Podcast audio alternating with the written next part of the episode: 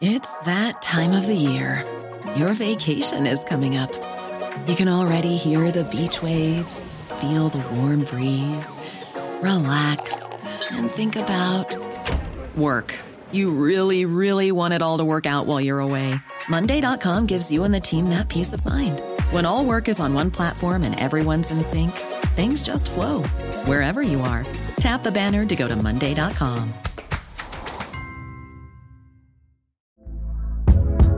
Hey there, it's Michele Norris. I'm host of a podcast called Your Mama's Kitchen. When I travel, I'm usually looking for a way to find a taste of home when I'm not at home. And one of the things I love to do when I am at home is entertain. And Airbnb allows me to do that. When I was in California recently, I rented a house that had a great kitchen. And when we were sitting around the table, we we're all thinking, we're in someone else's house. Someone could be in all of our homes as well. If you have a home, but you're not always at home, you have an Airbnb. Your home might be worth more than you think. Find out how much at airbnb.com/slash host.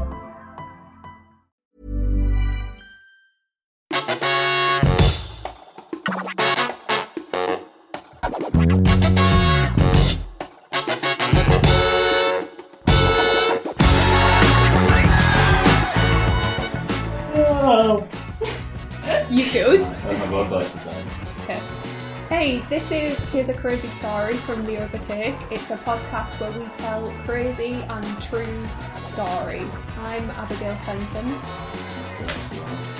Yep, moving on. anyway, the only one who matters. I'm Robin Vinter. Uh, Ethan Shone over here.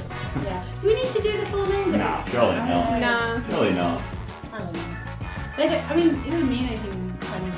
Kind of, They don't, you, you I mean, don't care who we is are. that just the names of the podcast generally? or our, our, Yes. our entire creative output? Our Or, voices, our opinion. yeah. Existences really mean nothing Drill to down to it. no one. Anyway, Yeah. do you guys want to tell some stories? yeah. Um. What's What's yours like? Mine is a bit of a mystery. Mm. Um, I think I think like most people will have heard loosely of it, but Hmm. um, I'm hoping that it's not. I'm not just telling people things that they already know. Neither of you better have downers because it's too late on a No, Friday evening. mine's fine. Honestly, mine's, No, mine's mine's not. Mine's, I would say mine is extremely light, not extremely light-hearted. Um, if there's a scale and it has five points, and five is extremely light-hearted, I reckon it's a four. Okay. Good. It's Pretty, light-hearted. pretty damn light-hearted then. So, do you want to go first or shall I? uh, I think I, I might be wrong, but I feel like I've been first quite a few times recently, so you can oh, go first. okay. Yeah. All right, fine. Yeah, I felt like.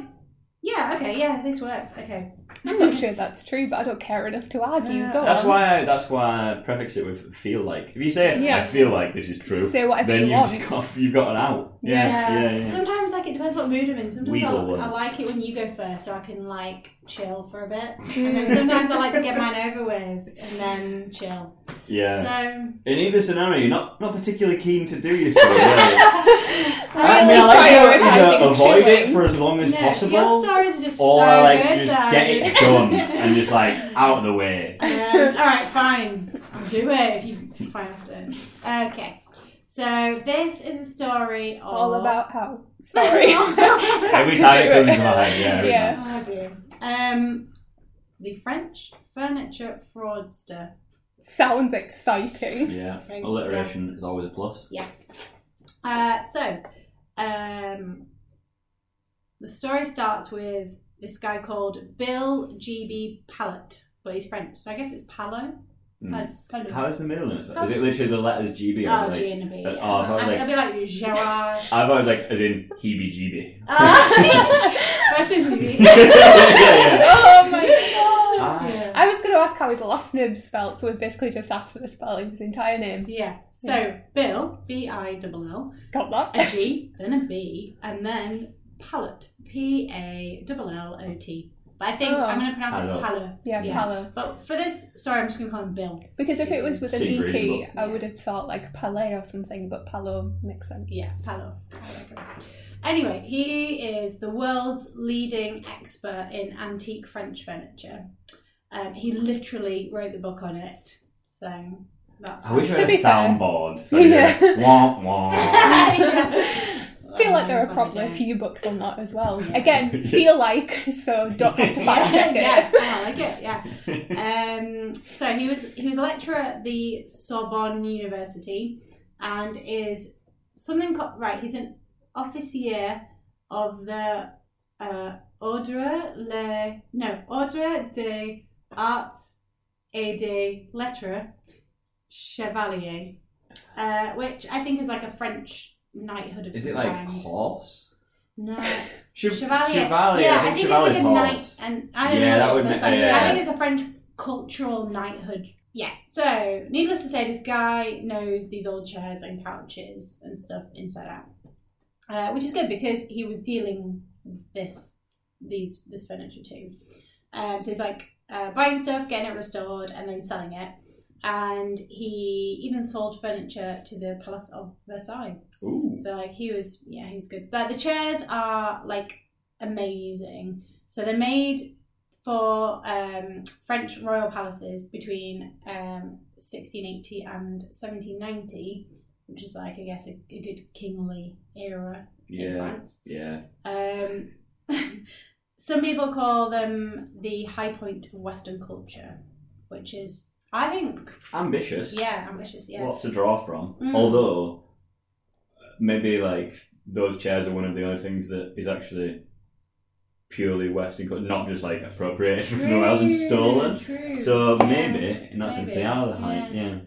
Um, so there's this guy, this designer, Patrick uh, Hourcade, um, who said um, the the era was the per- the period when furniture became art for the first time. And this other guy, Leon Dalva, um, who is a prominent New York art dealer um, in French antiques, says that they are the finest expression on earth of natural materials and man-made artistry. So that's just I'm just setting the scene. Yeah, What yeah. these what these chairs and stuff look Mhm. like. Uh, so they're often like gold leaf and they have really detailed carvings um, with like silk and like I'm gonna say embroidered soft bits, but then I soft bits. what do you call that? What do you call a soft bit of a chair? you either say flange. No, absolutely not. I mean, I appreciate. that Why you, would that you have you- been about to say I appreciate that you swung because Yeah. had that been a hit, that would have been fucking Impressive. genius. It's Yeah. not. It's not as mental as it sounds because you know a cushion, and you know sometimes it's got like a fringe on the outside. That's called a flange. Really? Yeah. So Fucking fair yeah, play I just then. thought we were on No. the same level. Yeah, yeah. Why have you got so much niche cushion I knowledge? don't know. Especially after I just called the bit of the chair the soft bit. like, which So soft really don't- bit are we referring to? Uh, like all the soft bits of it. You know, like the like the seat. yeah, the seat and the back bit. It's got a back bit as well that's soft. And Yeah, so imagine, side like- panels and stuff. That's yeah. So Yeah. we're talking the panels that, that are like The fabric. Furnish. And, yeah, yeah, yeah.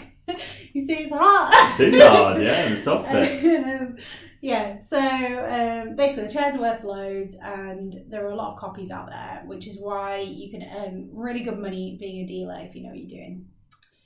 Um, so, and this Could, is like, we just cut that bit, just the last bit of it? Like, yeah, Robin Vinter says you can earn a lot of money if you're a dealer and you know what you're doing. we could blow up my face and put the quotes on it and like sell some shit.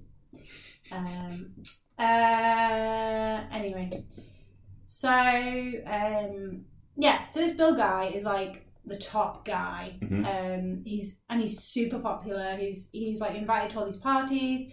And he's just basically like kind of a socialite guy. He's seen out with like different girlfriends all the time. He's like a celebrity of, Nice. of this world. He's jazz.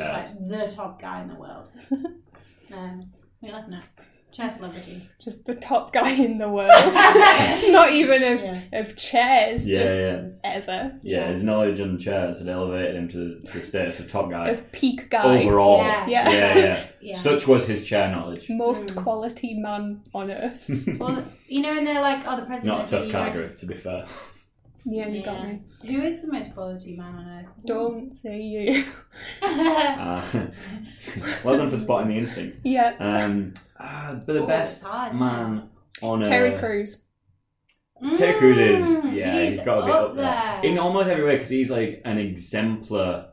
Like even In just every just in, in area. aesthetically, like Yeah. He's He's- he's, he's, like, got it going absolutely on. exemplar. Like, Um, but then also he's just he's like such a a, nice person. Yeah. Yeah. I love one of my favorite recent phenomenons is um, celebrities who hate Trump on Twitter and like act like normal people when they tweet about him. Like they, you know, like normally celebrities are like their tweets are like, "Oh, come Yeah. and see my show," or you know. They're like carefully like crafted things, and then when it comes to Trump, they're just they're just like, who is this fucking guy? Yeah. There's so many of them. I discovered a new one the other day. It was uh, John Leguizamo, who like um he did what's he been in? He's been in. Oh, look, that can be on the list of things. Oh, sorry. Who? John Leguizamo. Spell That's- that. Um, Yeah. Like, Yeah. What are you even saying, John? John J O, um, and then Leguizamo, which is spelled L E G U I Z A. Got it. It's fine. Um, If you've just tuned in, welcome to the Spelling Cast. oh. he's in. He's in Chef, um, which is one of my favorite. Have you seen Chef? Oh, it's on Netflix. You go I watch don't it. think so. It's I, like- is I it, mean, it's, not, not good, that but it's like, like John great. Favreau. Yeah. Oh, is it yeah, that? it is. Yeah. Honestly, like you're, There's a you'll be piece so of- Piece of trivia here. I'm dying Yeah. to share, but I'm not Please. until the end. Oh, exciting. Um, yeah, so he's he's one like he because I don't know, like I guess he's like one of those like like look after Mexicans. ones. Yeah, yeah, yeah. yeah. I tell you who Um, is bad in the in a similar vein. Hmm. Um, Chris Evans. Oh, Oh yeah. Like, not Ginger. The no, other yeah, sorry, yeah, one, yeah, Chris Evans, Captain America. Like, he's over, like in terms of what he's actually saying. Like, I agree with him largely, Mm. but he, he comes across like a very pretentious, like, Ooh. um, I don't know. It's I hard feel to put- like he put into words, but- thinks Mm. being Captain America gives him more authority I than think it that's what does. it Yeah, he thinks he yeah, actually is I think, Yeah. yeah, I think that's in, in Chris Evans' Yeah. head. He's like he never really puts down the Thinks shield, does he? The top guy in the world. It's not even the top guy in the universe. So, um, yeah, there's a few really good ones. Send if you're listening to this. Um, send Yeah. in your suggestions of your favorite Favorite Twitter. anti-Trump Yeah, celebrities on Twitter. Yeah. Oh, that's how I got um that guy from The Good Wife who follows me because I tweeted Will about how from The Good I Wife. Really, from The Good I really need to watch it. So good. Yeah. It's Yeah, I mean, like Very good. the first, like it's fine for a while, and then it gets really good. Okay. If you liked Desperate Housewives, you will enjoy I it. I, I mean, I Not didn't. I didn't. I am. I am a heterosexual male.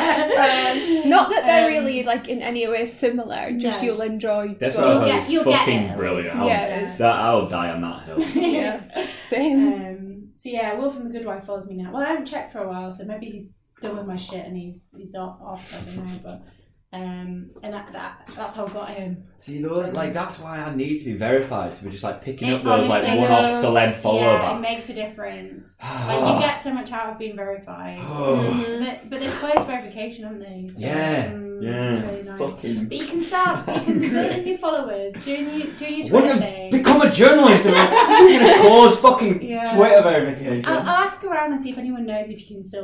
They'll be down- Like, open again at some I'm gonna, point. for the sake of not seeming like an, a massive egotist, like I'm gonna be like, oh, you don't have to ask, but actually do ask everyone who might be able to do Seconded. something about Okay, it. yeah, well, um, okay, yeah, well, um, I I used to say before I was verified, I used to be like, oh, what, like, it's, oh, it's so lame being verified. No, it's not. It's great. it's so good. Why would anyone even say un- we'll be totally 'Cause I thought- insufferable if I we mean- get verified. Like, I didn't know what it was like to be verified, so I, I was like, oh my god, imagine having like a verified account. That is like ridiculous. And then I got verified, and I was like, okay, was it like this someone is like this is good shit. flicked like a HD switch honestly, on the world? Yeah, honestly. So I talked about I talked about how popular he was and his socialite and all that. Yeah. Greatest man in the world. Yeah, great. Oh yeah, that's where we got to. Perfect. So at this point, it's a good time to bring in his protege, um, Charles Ehrman. Um, what are you? I just think he sounds. Oh yeah, like it, it was just like an exhale that name. Ah. It wasn't even Charles Ehrman. okay. Um, I did it in the voice casual of the, name. of Yeah. the woman from um, uh, what's it called, Duolingo.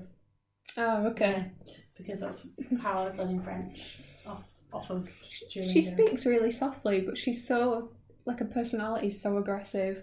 Like I could be Mm. dying, and the Duolingo owl would like would come up to me and they would be like, "Not fucking yet. You've still got French to learn. You'll die when I yeah, let you." definitely yeah. You get alerts all the time like, why are you not doing Welsh? And I'm like, it's hard. Okay. although I've bitch. learned quite a lot of Welsh, so Like Bryn means. in Welsh, I know what it means in Danish. No. That's not what you asked. No, I don't know what no what it means. I know a different thing. um, Hill. Oh, I suppose yeah. I watched Gavin and Stacey when I just Oh, that. okay. Anyway, right. So, uh, yeah. So let's. Uh, I'll try and rattle through this real quick. Um.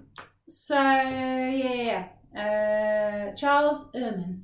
Um. Oh no, Shad.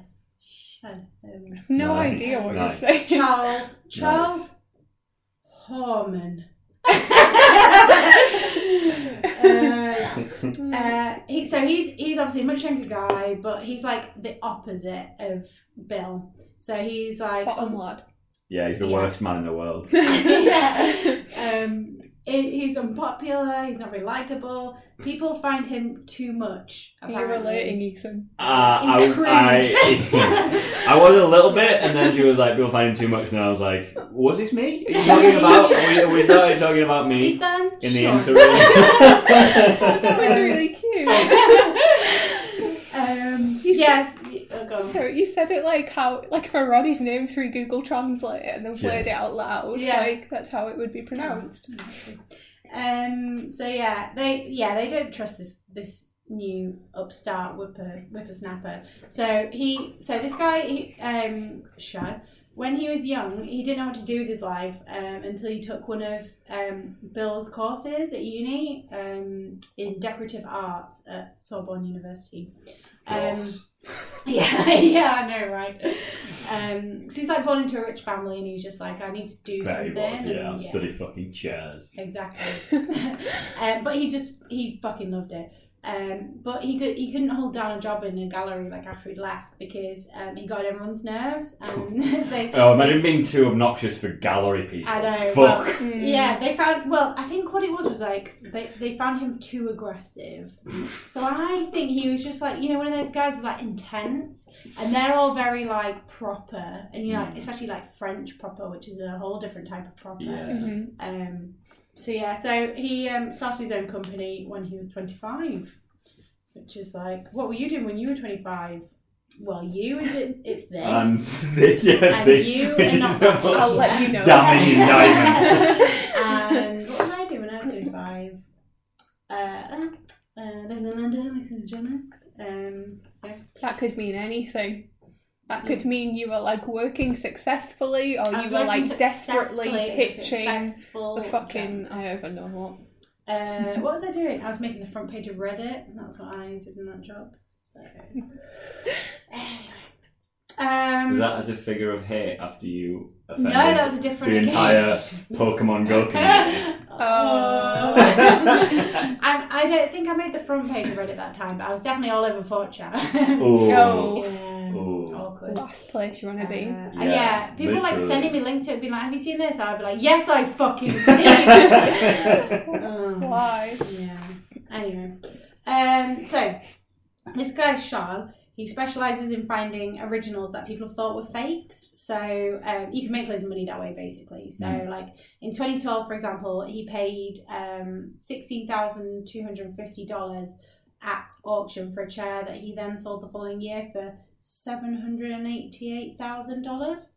So he made like a like A book at least. six hundred percent return on his original investment. No, I don't know what I. Did you just make that up? Please don't Yeah, make exactly. me do math. Because actually, it's much much more than that because six hundred percent is six times sixteen, not whatever I just anyway. So like It was a lot. maybe more. it was a sixty percent. I I I can't do maths. Ugh, if you give me the Yeah. figures, I'll do the fucking math. Well, the calculator, Um, I'll do the math. I've not done math since I was 16 and I'm not about to. 16,250 and the and he sold it for seven hundred eighty-eight thousand. Cool. Uh, yes, it's a pretty good game. Anyway, he said he, he said he said quote I could tell from the carving that it was ide- it was the identical twin of the only known piece in in a particularly beautiful set of chairs, built for Madame de Pompadour, one of Louis XV's favourite mistresses. I did some quite quick Roman numerals then. Nice. Um, I think it's right there. Louis Quinze. That way it would be 15, 14, Yeah, I don't know. I don't, I don't know what he's saying. Oh, that's that's, That's like the- saying France. French, yeah. Uh, I have to be like, and Dutch in my head. I don't even know the whole thing. um, so yeah, so he went through like old inventories of the original royal furniture orders, and he was able to piece together the chair's history. Um, so it started in the assembly hall of Chateau de Cre- Crécy, um, and then it went to the Duke of uh, Pontière. Um, oh, it's probably more like Pontière because they Yeah, don't really I That, think was, that, was, that was good. Yeah, that one felt right. uh, to the castle of Nui.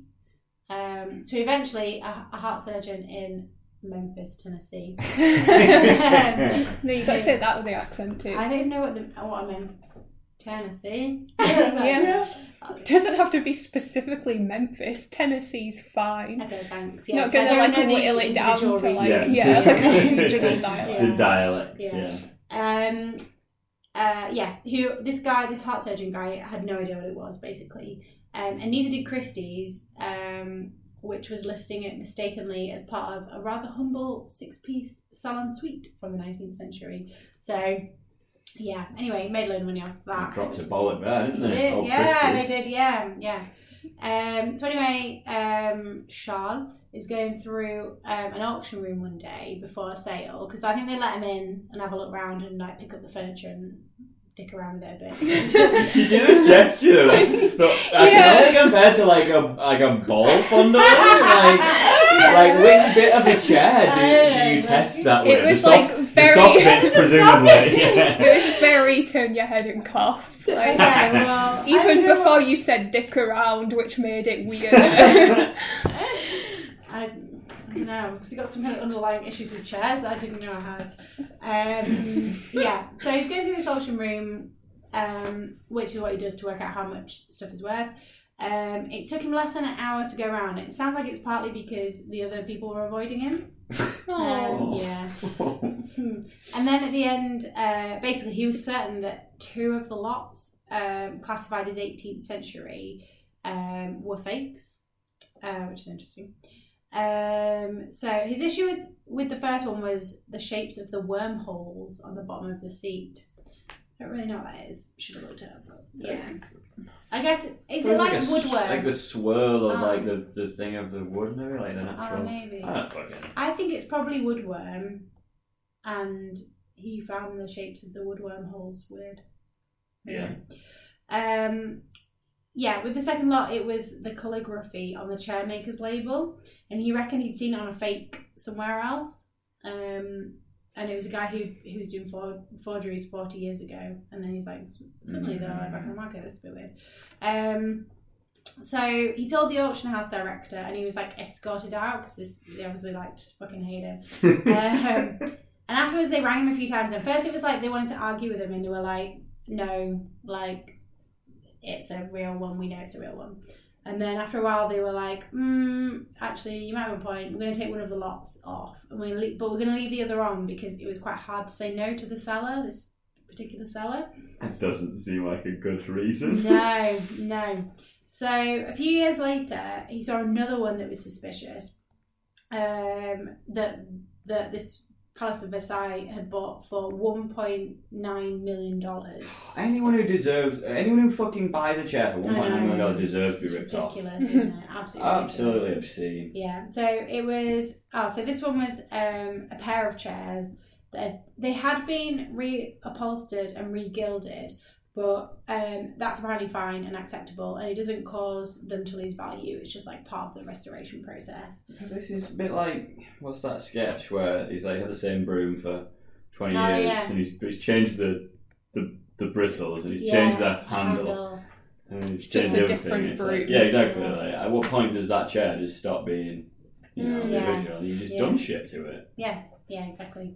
So, uh, yeah, um, a client of his had apparently seen them a few years back and been offered them for uh, like a quarter of a million dollars. So this guy was like totally gutted that they sold for 1.9 million and he didn't buy them. Um, but what? So what was weird about the, these chairs is um, there's these two chairs, but when you actually do the maths, there were too many chairs. So he knew from the original transaction that a set of 12 identical chairs had been delivered, like back in the day to Louis XV or whatever it is. Mhm. Um, and the museum had already had six chairs. A collector in Switzerland had bought two.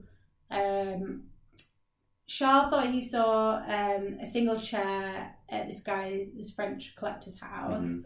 Um, and then there's oh, and then there's four chairs Versailles acquired in 2009. Basically, it adds up to like Too at- many at fucking least chairs. 13. There's only supposed to be 12, and there's already at least 13. So um, when he looked at pictures, he he like swore the detail looked like it was carved by this restoring guy that he used.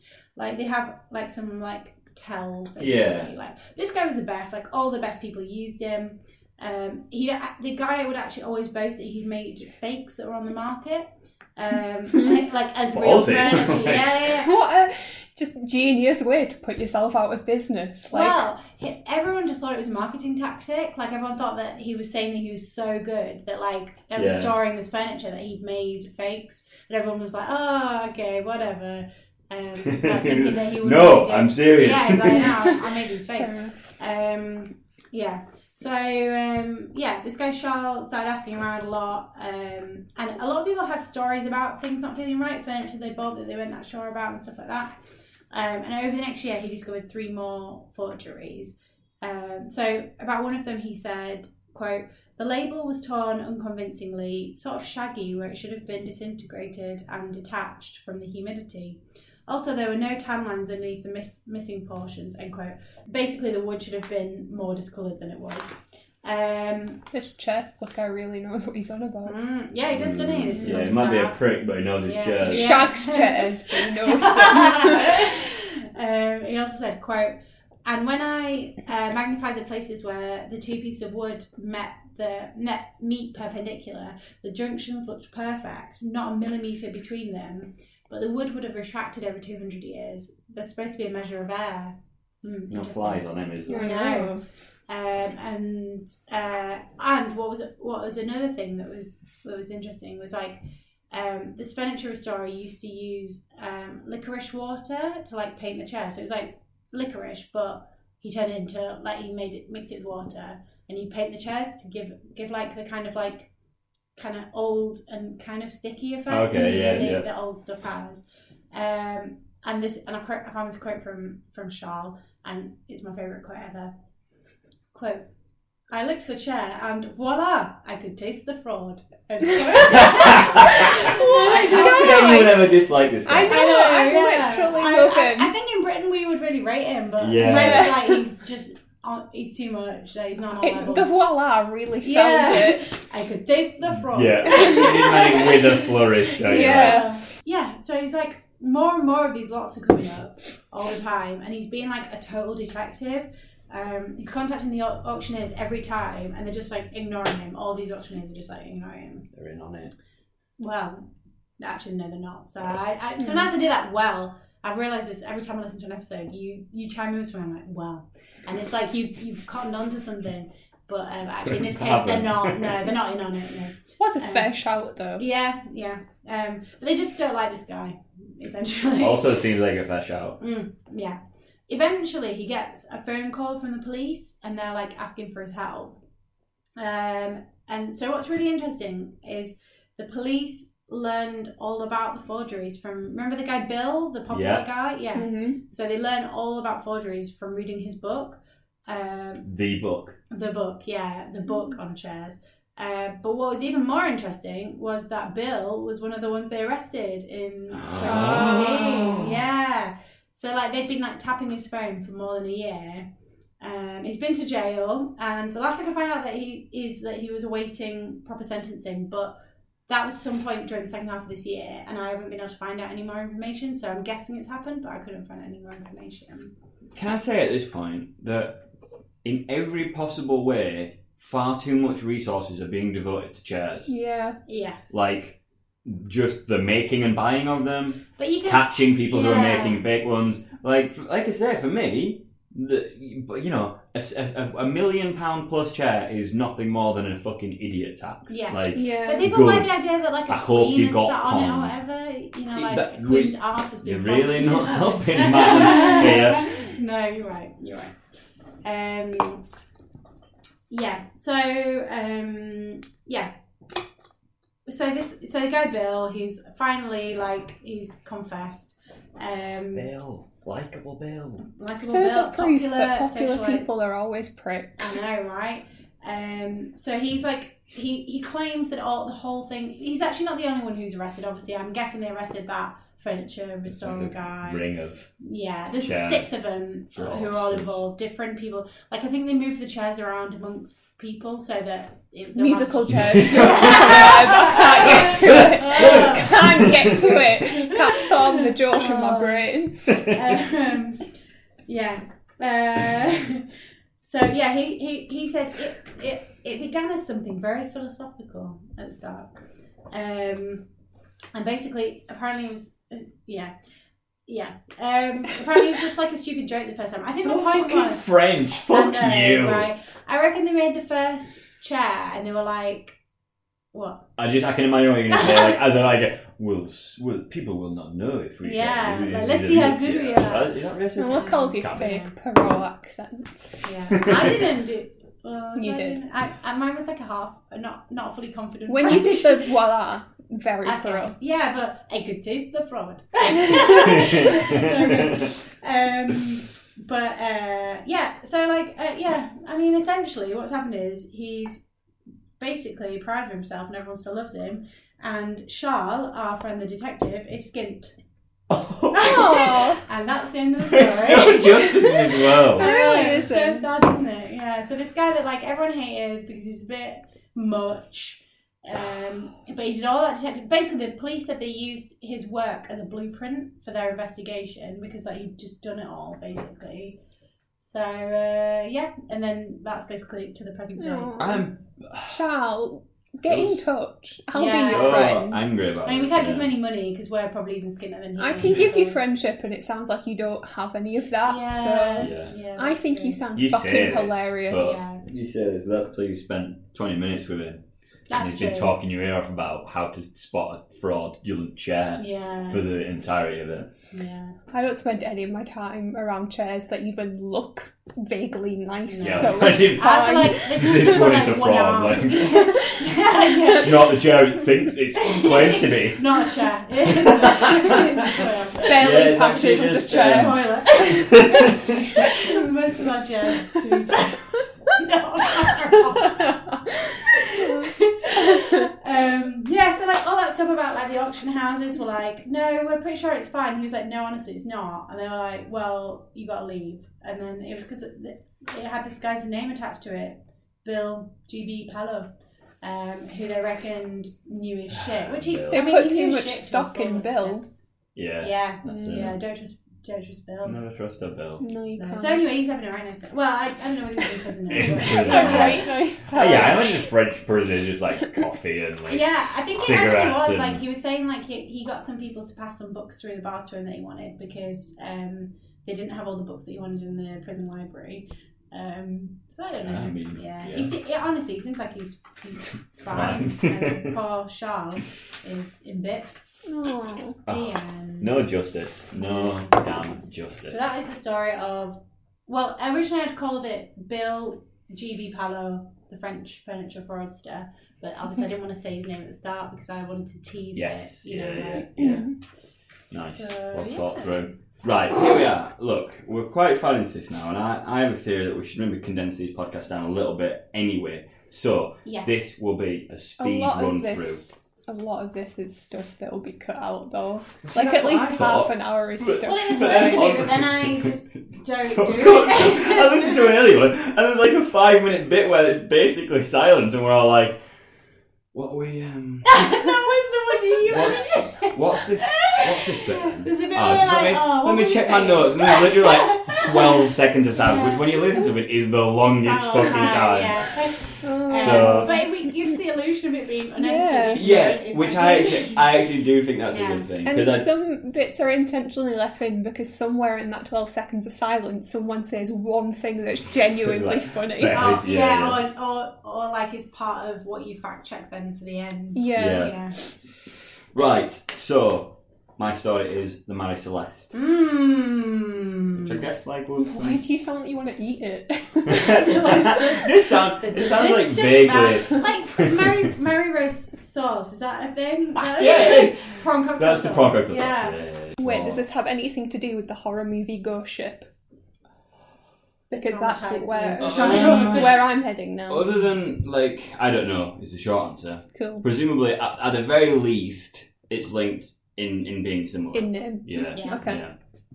So the Marie Celeste uh, was a small merchant brigantine, which is just like a It's just a ship. fucking boat. just a boat. Uh, it was about 35 meters long, and it weighed approximately 280 tons, which is like I don't know, fucking loads, isn't it? is that? Really, it's like 280 elephants, isn't it? Oh, oh yeah, we talked about this before. Oh no, was that on one of the?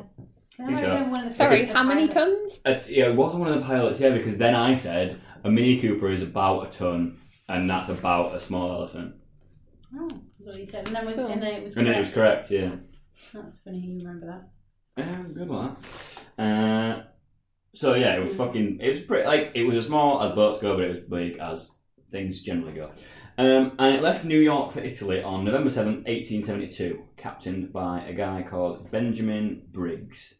Uh, Briggs was a highly experienced sailor, uh, and he part owned the ship, which was like not Was that, that wasn't. the done thing? It, it wasn't. You wouldn't. It, you wouldn't assume that a captain No. owned the ship or like owned any of it, but it wasn't like completely weird. Okay. Uh, but like he was pretty fortunate in that guy. Like he was an experienced sailor and he would do these kind of things for ages, and he like part owned, but he didn't even. It wasn't a like a huge chunk. He wasn't like half owner. Mm. Like he owned it with this company uh, that did uh, wine, I think. Oh. I guess Um, after a while, like that's a career progression, isn't it? of a Yeah, I guess so. captain? Yeah, yeah, you eventually just, like, you own a bit of you get ship. shares. Ready to pop the question? The jewelers at BlueNile.com have got sparkle down to a science with beautiful lab grown diamonds worthy of your most brilliant moments. Their lab grown diamonds are independently graded and guaranteed identical to natural diamonds, and they're ready to ship to your door. Go to BlueNile.com and use promo code LISTEN to get $50 off your purchase of $500 or more. That's code LISTEN at BlueNile.com for $50 off. BlueNile.com code LISTEN. There's never been a faster or easier way to start your weight loss journey than with PlushCare. PlushCare accepts most insurance plans and gives you online access to board-certified physicians who can prescribe FDA-approved weight loss medications like Wegovy and Zepbound for those who qualify. Take charge of your health and speak with a board-certified physician about a weight loss plan that's right for you. Get started today at plushcare.com slash weight loss. That's plushcare.com slash weight loss. plushcare.com slash weight loss. Burrow's furniture is built for the way you live. From ensuring easy assembly and disassembly to honoring highly requested new colors for their award-winning seating, they always have their customers in mind. Their modular seating is made out of durable materials to last and grow with you. And with Burrow, you always get fast, free shipping.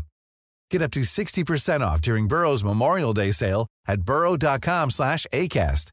That's burrow.com slash ACAST. burrow.com slash ACAST. Yeah. Yeah, for sure. Um, so, so before the happenings that I'm about to talk about, um, the Mary Celeste had had had some troubles uh, before that. So it was originally christened the Amazon, but after it um, had a number of kind of accidents, it had a collision uh, near England, which like pretty hard to do. I always Mm, think it's like all sea. loads of ocean. Yeah, yeah, Yeah. yeah. It's not like you, you know, it's not like coming out of the junction. No. You know, like, Yeah. um, Like you know, the we Panama yeah, he was coming out of lights, and I just yeah. Yeah. Um, so yeah, it crashed um, and c- collided rather, um, and also the first captain when it was named the Amazon, like just suddenly died, which What? kind of weird, but for those days not as weird as Yeah, like like now. people just had a heart attack and no one Yeah, knew what happened. and they were just like, oh, fairies. yeah. Um, so yeah, so like he just died. Uh, but then uh, you know, it was, it was just an old ship. Um, uh, it was renamed to Mary Celeste. So Briggs was the captain, and on board uh, was also his wife and his two-year-old daughter, um, as well as seven crew members. One of whom I've read was like the, the ship's boy, so it would have been like a kind of 13, 14 year old lad. Okay. The rest of them would have What been was his role? I, just like Boy, fucking did you shit- hear? just like- yeah, just like Yeah. like skivvy, just like Okay. do the shit stuff, I guess. Can I just say, i- isn't it bad luck to have a woman on a ship? I mean, not for Ellen MacArthur. She she sailed around the world or whatever faster than anyone or Yeah, something. presumably. She yeah, was so she- basically, and she was when she did star in the reasonably, Pri- reasonably priced car on Top Gear. She was the best one. Was she? Yeah, in her series. I hate Top Gear so much. Yeah, me too. Yeah. Um, good. Um, fine. but yeah, I think that is a thing, isn't it? Yeah, That's I like don't know. a- It's a thing that I learned from. Um, Pirates of the Caribbean. yeah. yeah. Uh, well, maybe. I mean, you know, Mm. not to give too much away, but you know, No. things ain't going great for him, so maybe. Okay, yeah. Um, so yeah, so there were seven crew members aboard, um, and their cargo was pure grain alcohol and fucking loads of it. Sorry, I'm gonna try and I'm making a conscious effort to not swear quite so Oh, much Oh, I feel bad now. everyone just keeps saying. My mum did it as well. Mum Oh, did like, you? "You just swear so much." Yeah. But that's And- like we were talking about verbal ticks. That's just like a verbal tick. yeah, Just and like space filler. Fucking. it, it is space filler, yeah. And my It's dad a working swears so much, space like. fella. Mm. My not the dad I was on about earlier, the the Yeah. the, the, the an- angry drunkard. Um, but like my, my my dad, he swears a lot. Uh, so I'm I'm allowed. I think Yeah. I've sworn even more than usual this episode, so just Good. You've been Do what you picking want. up the slack. Mm. yeah. Um. So so yeah, it was carrying a shitload of alcohol. Um. Seventeen hundred wooden barrels to be precise. Which like Whoa. even if they're small barrels, that's a lot That's of fucking like barrels. Yeah, Even yeah. If they're bottles, that's loads. Like even if they're like this size, I'm holding my hands about feet apart. um, even if they're that size, there's still fucking loads. yeah. So yeah. yeah, load What of shit. kind of, does it say what kind of alcohol? just like just just Oh, like hundred percent pure, just grain Yeah. alcohol. So just like Okay. the the crude alcohol, as, Yeah. the, as they call it. Because at the time, US US was like because it was like just all fields and shit in it, particularly then. Oh, yeah. Um, so they were a huge, huge producer of grain alcohol. Hmm. So much so that it became it was commercially viable for um, like cheap Italian winemakers, for instance, to ship in grain alcohol pure from America all the way to Italy and fortify their wines with their cheap alcohol. What? So that's how cheap it must have been. I mean, applying a little bit of um, context, it was so cheap because slaves. Yes. Yeah, sure. Okay. Um, well, that ruins the excitement of that. whole thing, Yeah, yeah, yeah. And much like a, a a man of industry of that era, you were like, yeah. "This all seems great. This is fantastic. What all these profits and no downside, just human agony." Um, so yeah, so it was on its way to Italy, um, and so that yeah, so which would have been like um, about kind of three to four weeks ish trip. Whoa. So like quite a yeah. So if you imagine like God, I wouldn't be up for that nah on a boat. on a boat. like a wooden Oh. boat as well, I not even like a seasick cruise as liner. well, Yeah. yeah. Um, but they were at it. That's what they had to do to make a few Yeah. quid in them days. I suppose you just put. I mean, I guess your brain would eventually get used to the the choppiness of Yeah. the sea. Yeah, probably would, wouldn't it? I Um, guess. There's nothing to do. Yeah, Do you know what I mean? Yeah. That's why they're all drunk. Yeah, literally. Yeah. Um, and you know the you know like you know grog. You know, Yeah, like, yeah. about grog. Love that So shit. Grog is just like watered down rum. Yeah. Uh, and the reason they did that is because um, it was it was a British thing, um, Oh, and it? yeah, and so the sailors were um, like as we started to do much longer trips in, Mm. in, in boats, they were like it's pretty difficult to keep water just like fine for like really long periods of time. Oh yeah. But if you mix water with rum, like it still has water in it, But the rum- Oh, but the but water doesn't spoil. It. Yeah. so that's what they started giving out to um, things, and they also because they also used to give a rum ration to the sailors, but they would drink it like, or they'd just like drink it and be like, I'm going to fucking rum, Yeah. um, and then they'd run out, and then there'd be like problems. Yeah. So what they started doing was they they'd use the same amount of rum, but they'd water it down. So it had that dual purpose of like it kept the water and it made them stay thingy, uh, hydrated and not die, which I guess is helpful. Yeah. Um, and also, That's such yeah. interesting information. yeah, and if you were to actually look it up properly, I'm sure it'd be even more interesting when it wasn't told half-heartedly with some of the information missing. I Yeah. looked Um, it up while you were telling it, and it was all correct at least. Woo! That's great. Look that real-time fact-checking. Yeah. Mhm. Uh, that's the On it. future. Um, Mm. So yeah, so uh, yeah, they're on their way to fucking Italy, um, and throughout the journey, as is the case usually, uh, Briggs was making captain's log entries. So like yeah. you know, like fucking Star Trek. it's Yeah, I was just going to study. captain's log.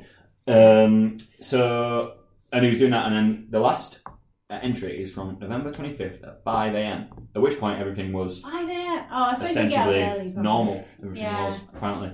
Um, so we now go to December fifth, so less than a month after the Mary Celeste had set off, Hmm. and a British brig named the Dei Gratia. Uh, I don't know if that's how you pronounce it, but I leaned in. Uh, Hmm. Was about 400 miles east of the co- uh, off the coast of Portugal, um, so near the. Well, actually, I don't know if it was 400 miles from my unclear notes. I don't know if it was 400 miles from the coast of Portugal or 400 miles. No, it can't have been from the Azores. No. 400 miles from the coast of Portugal, which is not far from where the Azores. I don't know if that's how you say it, but you know those islands from the west. I think it is. is, I think so. Um, I also I don't know if that's where Madeira is, but Madeira's Madeira. Spain, I think, isn't it? It's it's owned by Portugal. And Oh, it's it? like that way. Oh, it's like know. It's like right of it. shite. It's a cool place, Madeira. It's like it? one. It's like three miles by two miles. Like I mean, that's probably not exact. Yes, it's like a really peninsula? really An little island, island, yeah. really tiny island. Like Hmm. more off the coast of Africa than it is um, like continental Europe. Oh, okay, yeah, yeah, yeah. There's a lot of good Spanish islands around that area. Yeah. yeah. Well, Madeira is is is actually yeah, it's really cool. I've been there a couple of times, um, and there's like there's only like one thing. There's like this big mountain, and you cable car up it, um, and they have like wolves. Sometimes, yeah, we saw wolves from the cable car. Yeah, yeah, it, up in like the mountain bit, but yeah, it's, Still. yeah, no, yeah, it's it's a cool place though. It's definitely cool. Um, I and wish we had more shit like that. think, yeah. Uh, well, we can't fucking have it coming because No, like it's kill it we all. introduce like three wild boar, and then one of them looks funny at an old lady, and we're like, well, best fucking murder them all then. oh my god, that is literally what happened as well. Yeah, and yeah, there's people still trying to make a case for like reintroducing wolves as well, and it's it like dug up my garden. my, my, my, my petunias. my, my tulips. Yeah. Um, so yeah, so December fifth, um, a British brig named the Dei Gratia, I think I've said it different both times now, was like near the Portuguese Azores uh, when crew members spotted a ship off in the distance. Now the captain, um, a guy called David Morehouse, recognised the ship as they got closer, and he recognised it as the Mary Celeste. Now Morehouse happened to be pretty good friends with um, Benjamin Briggs, who was Ah. the captain of the Mary Celeste, um, and he knew that they'd been sailing an almost identical journey. But the, the Mary Celeste was like a week ahead of them. So they should have been in- so he thought- So they should have not really seen the Mary Celeste this entire time. Exactly. Yeah, yeah, and certainly not like static and like Just floating there. yeah, yeah, yeah. Um, but also like the the length of the, the journey, they should have been in Italy by now. Never mind like Yeah. still in Portugal where they were. Ah, Like, okay. They should have been there, and he knew that kind of straight away. So instantly, there's this feeling of like, well, something's fucking gone wrong, hasn't it? Yeah. Um, now, what's like kind of funny? Obviously, the Mary Celeste, as you like, because you we all heard of it. Like, I didn't actually know what it was really until I looked. I just heard of the Mary Celeste, The name, yeah. but it's like the most famous, um, like Mystery. ghost ship Yeah. kind of thing. Um, so through the years, a lot of myths around it have kind of bled into the the almost like recognized version of events.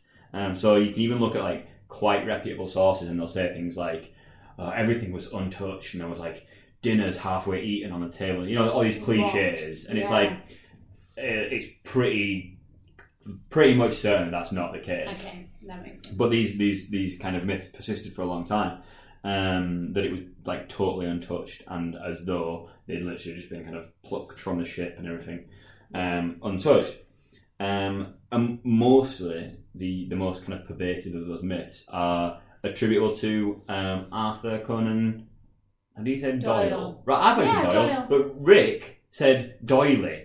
And I would What? trust Rick to know. I, I wouldn't, right? But I would trust Rick to He's know how you say that guy's Conan name. That's what I mean, yeah. So I question myself. Um, do you Seems ever think like so? I, my like my great grandma, her last name was Doyle. Mm. Do you ever think how weird it would be if, if like your surname didn't pass through those generations in the way it did? Like you know, like if if it came from a different side, like there's so many surnames. If you go like a few generations back, That are that different. just like yeah, I could have been a Doyle, and then everyone would be like, "Are you Irish?" And I'd, I'd be like, "Yeah."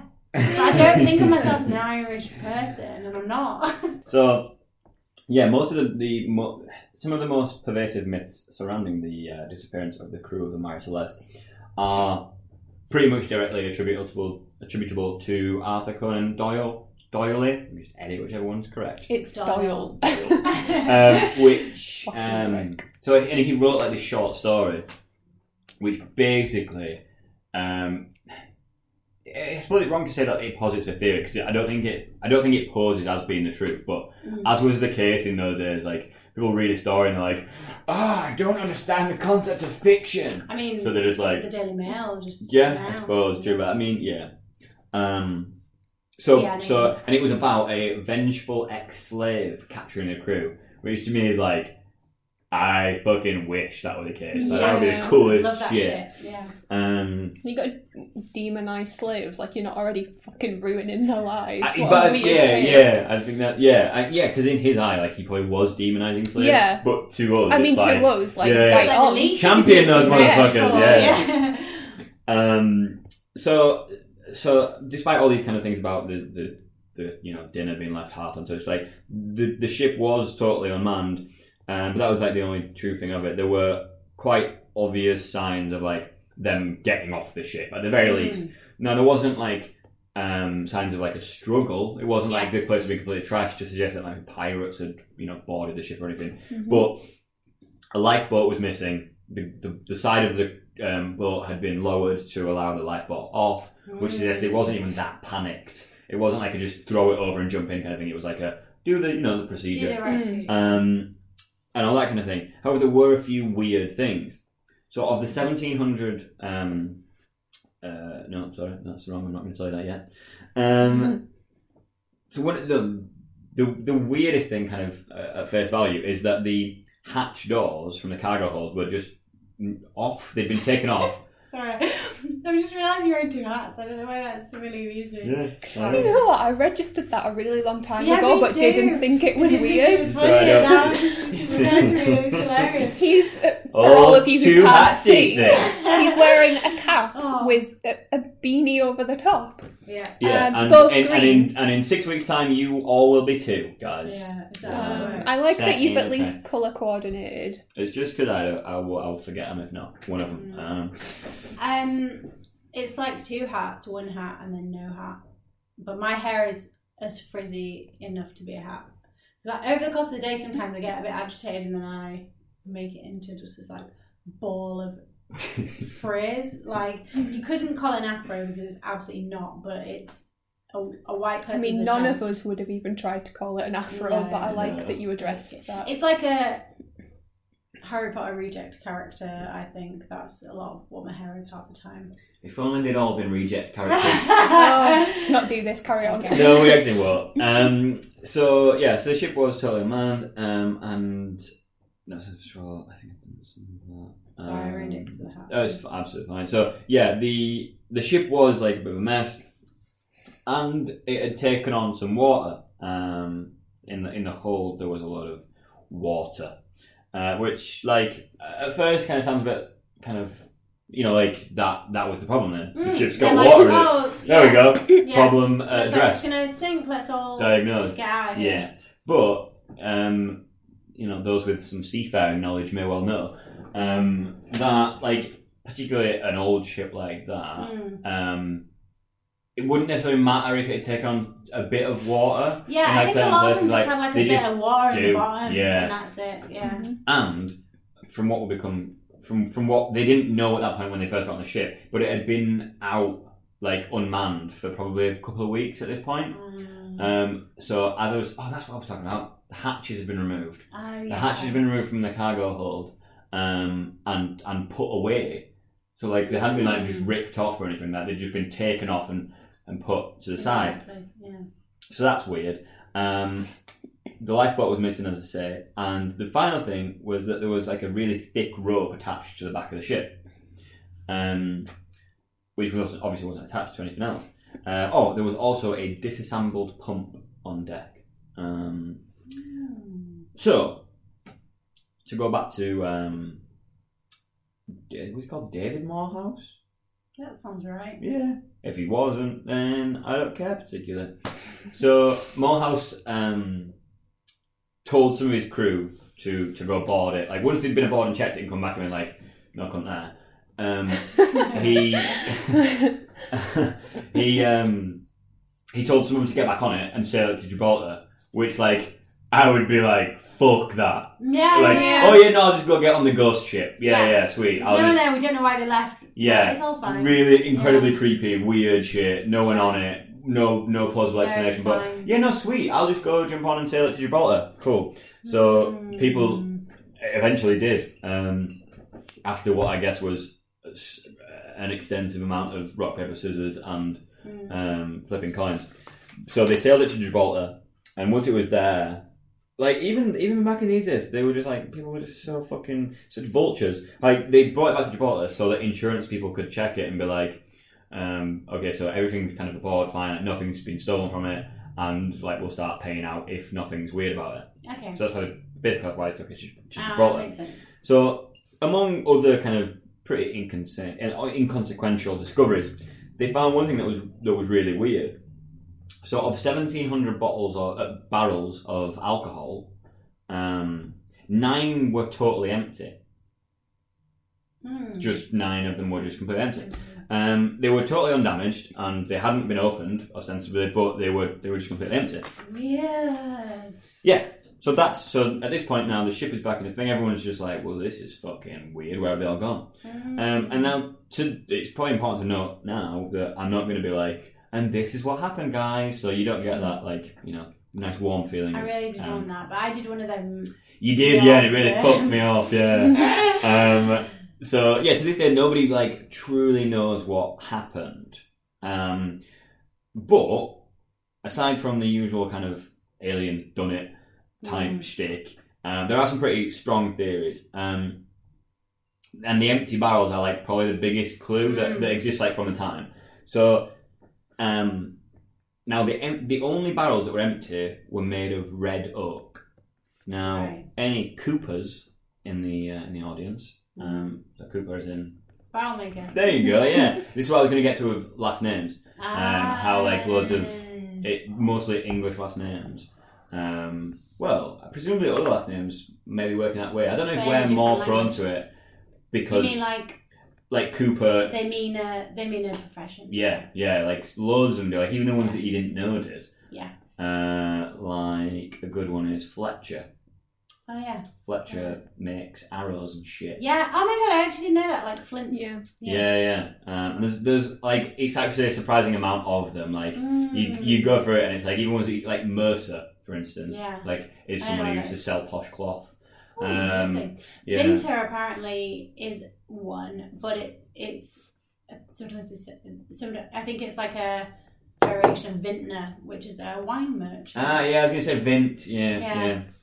Mm, um, that makes sense. Yeah. Um, so yeah, as any uh, experienced Cooper will tell you, Mm. red oak is porous. Ah. Now, white oak, which is what all of the other barrels were made made from, Mm. is not porous.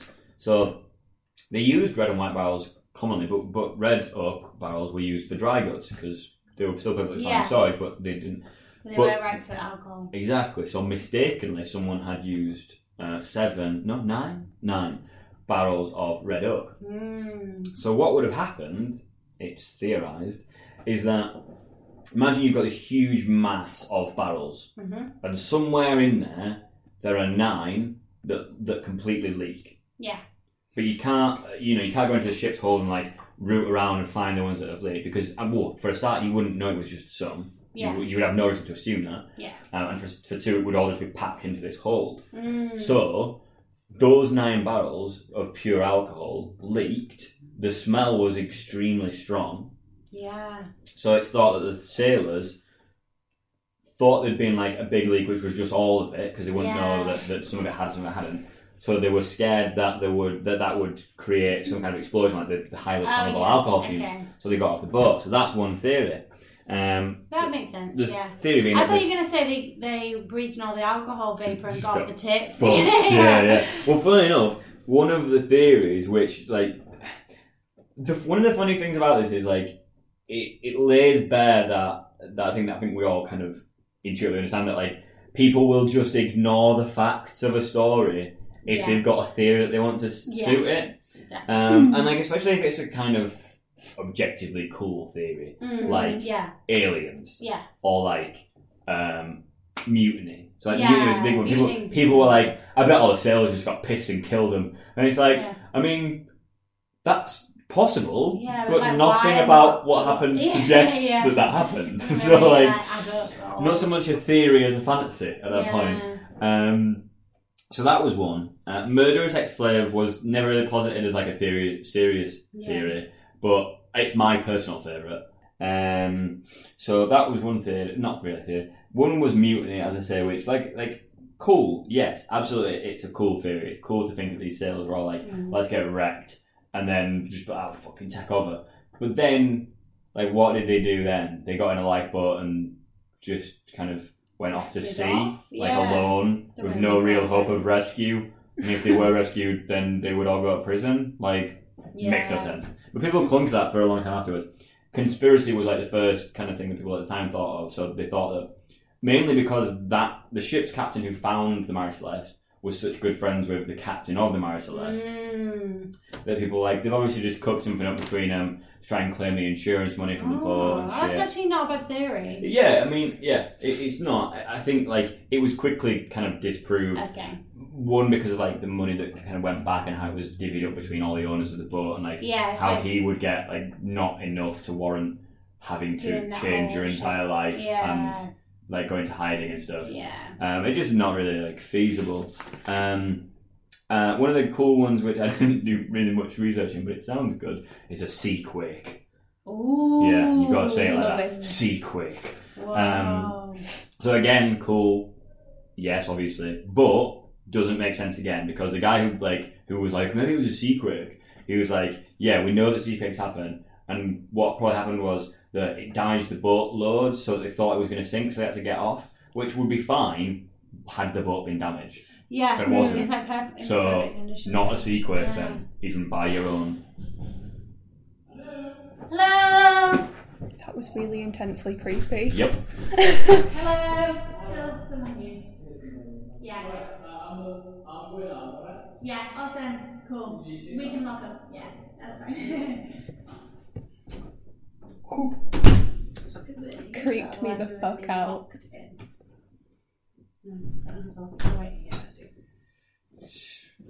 Okay. Okay. Oh, I'm sweating. Oh, I'm 155. Oh god, this is ridiculous. So, right, yeah. At the end.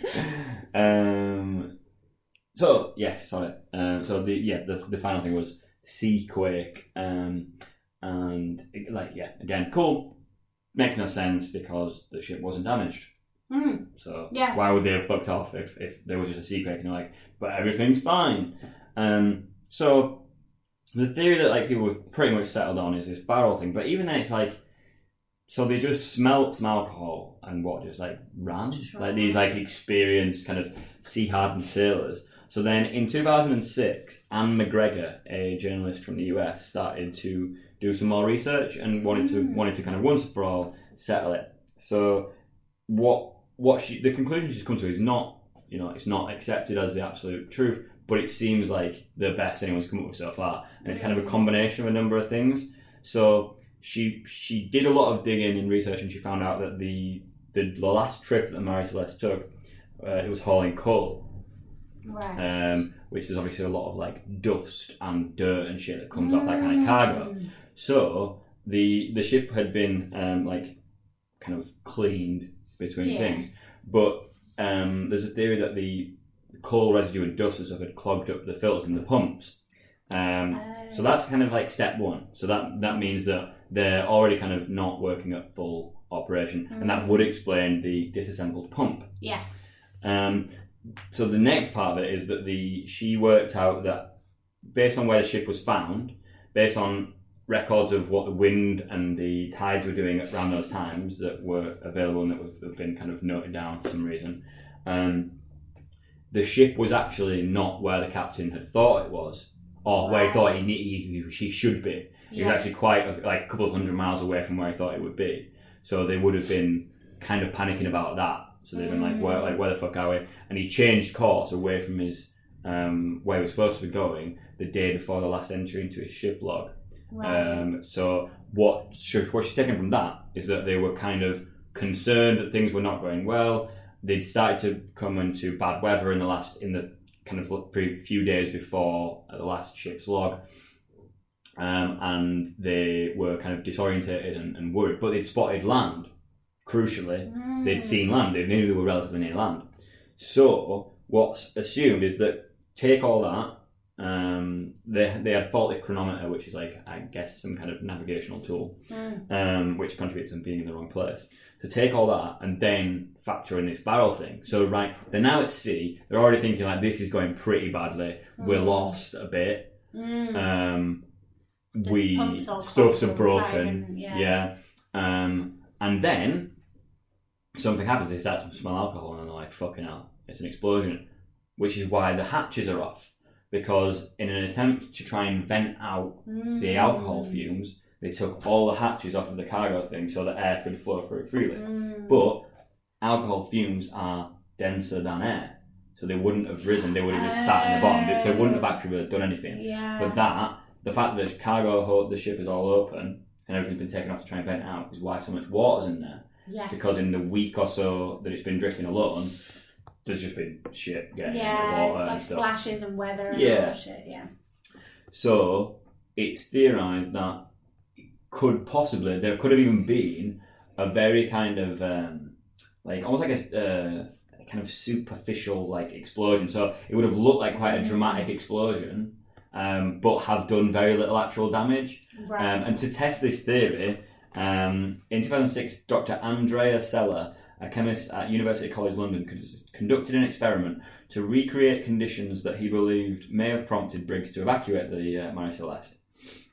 So what he did was he filled a compartment with like cubes of paper and butane gas, Mhm. um, and then and then he like sparked it.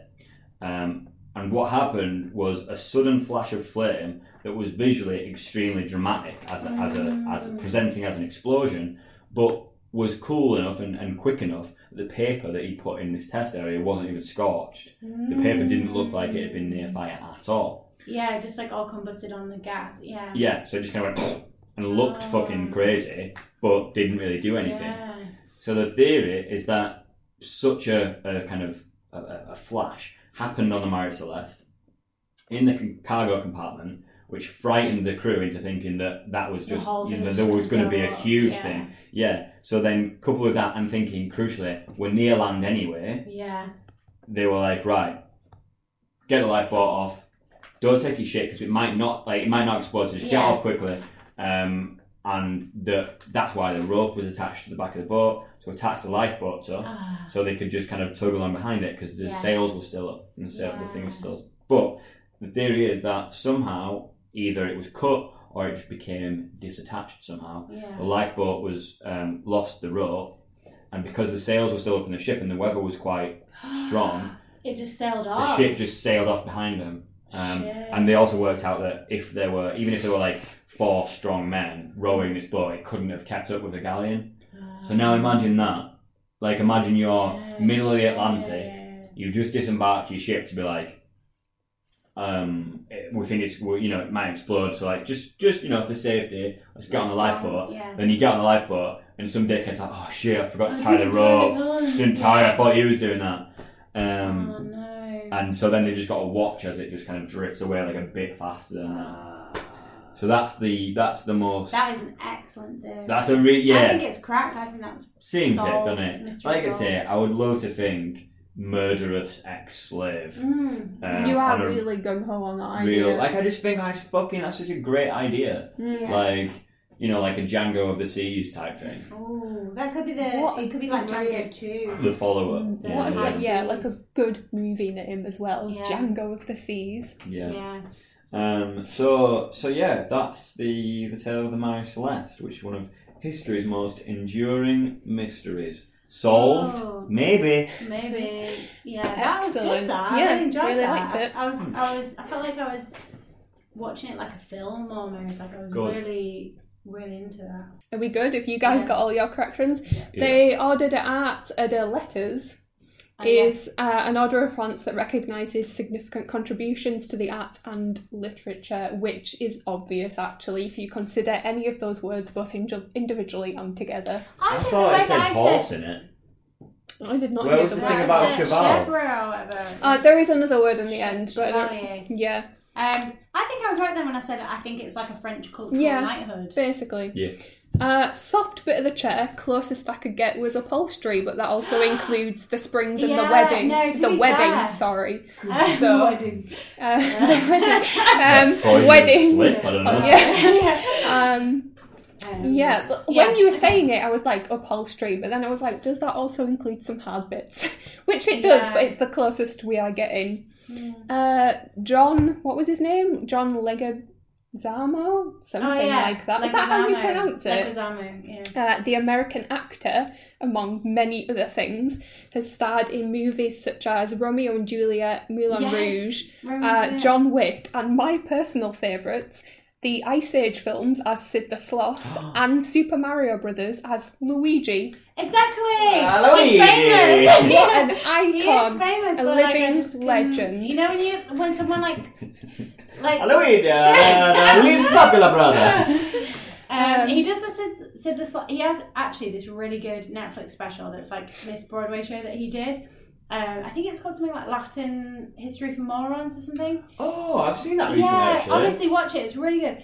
Um, and he, um, but he does the Sid the Sloth voice when he does an impression of his son, and it's really cute. No, he's Yeah, also Toulouse from Moulin Rouge, aka the sitar that only speaks the truth. Oh, the magical yeah. sitar. Like, could this I guy sort of didn't put be any more iconic? I know, right? And also, it's like, who is he? Yeah, and Yeah, also he's chef. He's, he's the sous chef in Chef.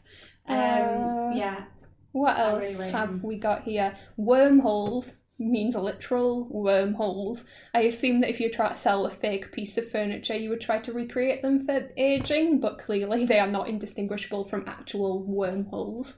so like woodworm holes. Mm. Yeah. yeah. You're like an apple. Yes. Yes. Uh, Louis the Fifteenth was correct. You can, Mm-hmm. in fact, read Roman numerals.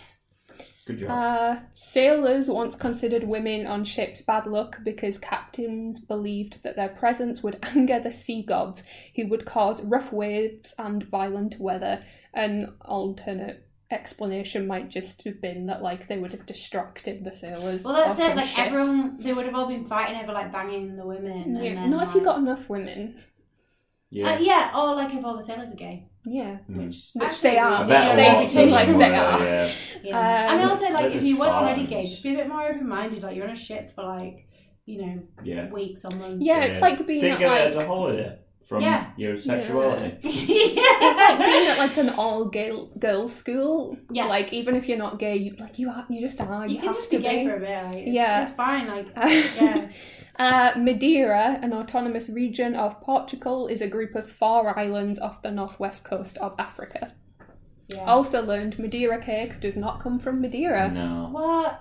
It- Is it not? No, it's just made of Madeira wine, which is a Portuguese wine that was popular in England in the 1800s. So there's some Ah. extra trivia for you above and beyond. Look that, listeners. I, I'm genuinely, genuinely impressed by that.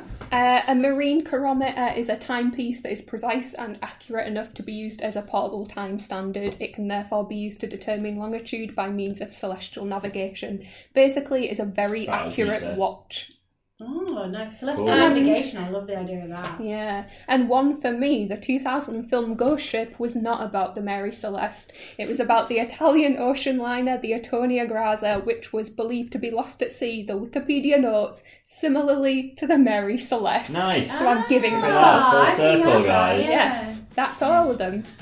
Okay, cool. Well, it is 25 past 9 on a Friday night, so please give us some money. We have a Patreon. Find us on all our social media, whether it be the Overtake or the Here's a Crazy Story itself as a podcast. It's on Instagram. His Big is on Instagram. We need more followers, really. We put the pictures from the episode every week on Instagram. You can enjoy it. You know, it's a real treat, I think. Yeah, be it is, Uh, we've yeah. got a good person doing it, Annika, and she's a real legend. Yep, thanks, Annika. Cheers. Shout out. Yep, so that side, have a great day, night, weekend, Okay. week. Yeah. Podcast over.